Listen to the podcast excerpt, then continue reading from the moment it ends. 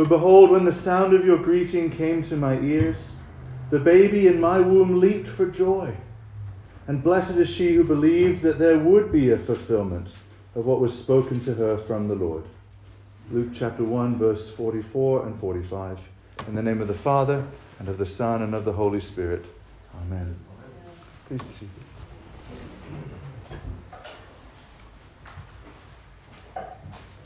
What is the in utero John the Baptist so excited about? Right? Leaping for joy in Elizabeth's womb. What is he so excited about? Um, I want to try and answer that question by way of a word picture. I want try and imagine um, that you had spent your entire life in a jail, and really like one of those old world jails. I always think of kind of the bars, like Old West or something, kind of stuck. And that not only has your entire life been in a jail, but you were born in that jail because of the, the crimes and sins of your parents. And they were born in that jail, and that for generations upon generations, all you've known about your family tree is jail and the miseries and discomforts of jail. And then imagine one day you see this very strange person, kind of the guards open the door and someone comes in. So this kind of like strange looking person come in the jail who doesn't seem sort of like the rest of the members of the jail, those um, who've been jailed. And as they're coming in, they sort of flash in their pocket a key. Right? And, kind of, and you're the only one who sees it, but you now know that you have the key to the door that's keeping you confined. I think that is a picture of the joy of the in utero John the Baptist in this moment when he meets the in utero Savior of the universe, Jesus Christ, in Mary's womb. It's so small. It's this one tiny first trimester baby in, hidden within Mary's belly in one particular town in one particular country, and yet this actually is the sort of um, momentary glimpse, this momentary revelation that the key to the jailhouse is now here. Right? The, the whole work of redemption hasn't yet been done. The, the door hasn't been opened. The prisoners have not been set free yet. But the key is now in our possession. That, I think, is the joy of John the Baptist. The sort of very first epiphany, as we're about to go into that season after, Christmas, the first revelation of we're about to get set free. Sin and death are about to be undone. And you know, having the key in your possession isn't the same as having the door actually opened with that key and being released from jail. That wouldn't happen until um, 33 odd years later.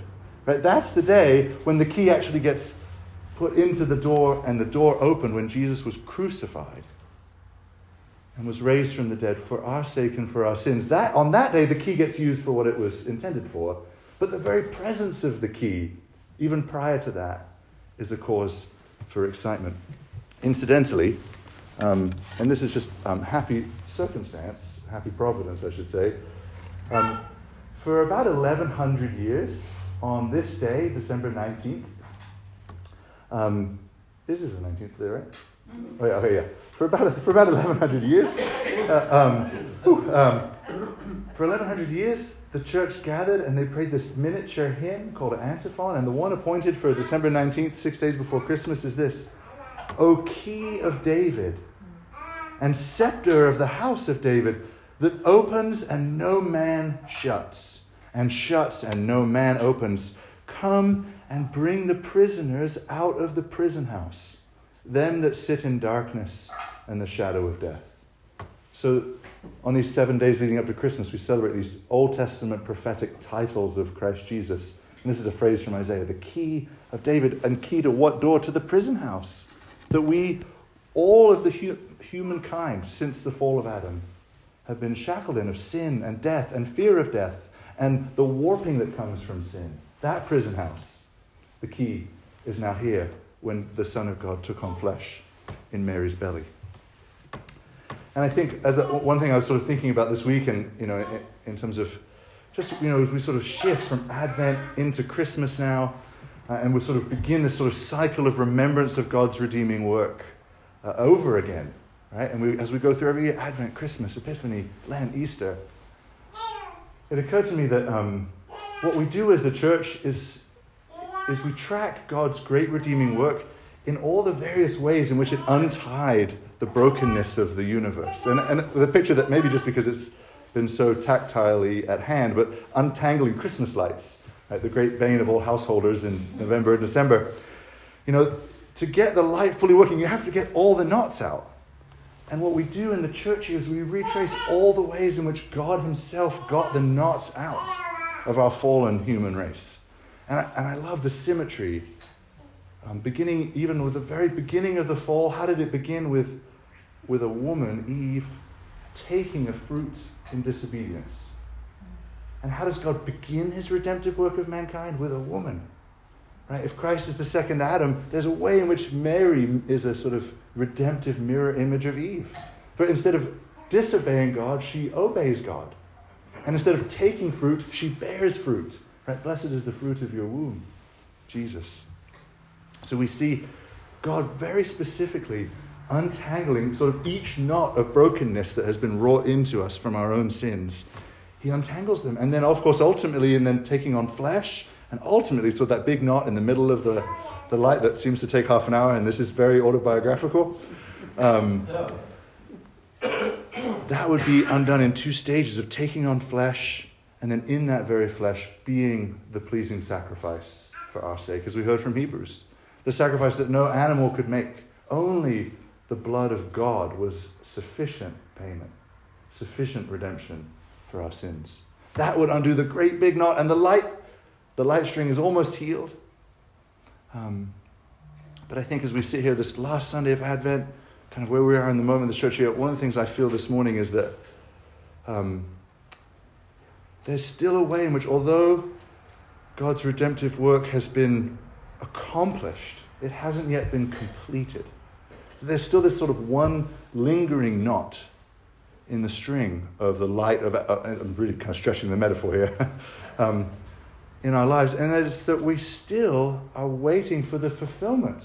Hey, I, I taste this year a bit of the ache of the, the seeming smallness of God's redemptive work. That just as it was so small, right, this in utero baby that John the Baptist is excited about. And then Christ's one particular life in one hidden part of the world.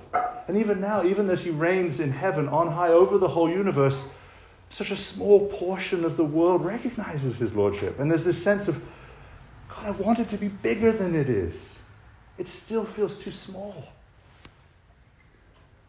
I'm still dealing with sins. That, save me from these sins. We're still dealing with sickness and death. Save us, Lord, from sickness and death. We're still longing for the fulfillment of what has been promised, just like Mary, right? But she heard a simple word from an angel and believed. And as Elizabeth said, Blessed are you that you believe there would be a fulfillment. And and in her belief, there was the fulfillment too. Right? She actually saw the Messiah born of her own body. I think there's a way in which we are in a similar place in that Mary knew she had full faith. She believed the message of the angel. She had this baby born, growing in her belly, though she'd never known a man. Right? She knew this was the Messiah, but yet she hadn't seen the redemptive work fully accomplished yet. I think we sit in the same spot of, Lord, Please make, make the revelation of your work bigger. Let it be fully seen, and that's why that's how Advent participates in the gospel. Right? That we're still longing for his second coming. Like God's redeeming work has been fully purchased, but yet not yet fully effected. The, knot, the last knot has not yet been undone. There's still death in the world. There's still sickness. There's still my sins and your sins. But we're longing for the day. Lord, you've, done, you've undone all, all of this. Just this one last knot to untie. Please. We still cry out with that longing, that Advent longing. Oh, come, oh, come, Emmanuel. We're not just remembering Christmas. We're still longing, Lord, finish the work that you began at Christmas. Right? You've, you've, as it were, sort of back to the prison metaphor, and I really should have tried to synthesize metaphors better um, for this message. Um, it's like if, if Christmas is sort of the Son of God entering the jailhouse as one of us, and those who kind of first get a glimpse of the key, Mary and John the Baptist, are full of excitement, and then Christ's death on the cross for our sake, that's when he puts the key in the door, and then his resurrection, the door is opened, and then when we come to faith, he takes us by the hand and pulls us out of the prison house, out of like sort of out of the actual jail cell.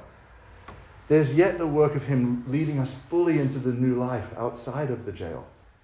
And that's the piece that we're still longing for his accomplishment for in our lives. So I invite you to um, to, pers- to long for that same faith and spirit that Mary embodied, of faith in what God is, has done and is doing, and yet also longing for the fulfillment yet to come as we straddle this day between Advent and Christmas. Amen.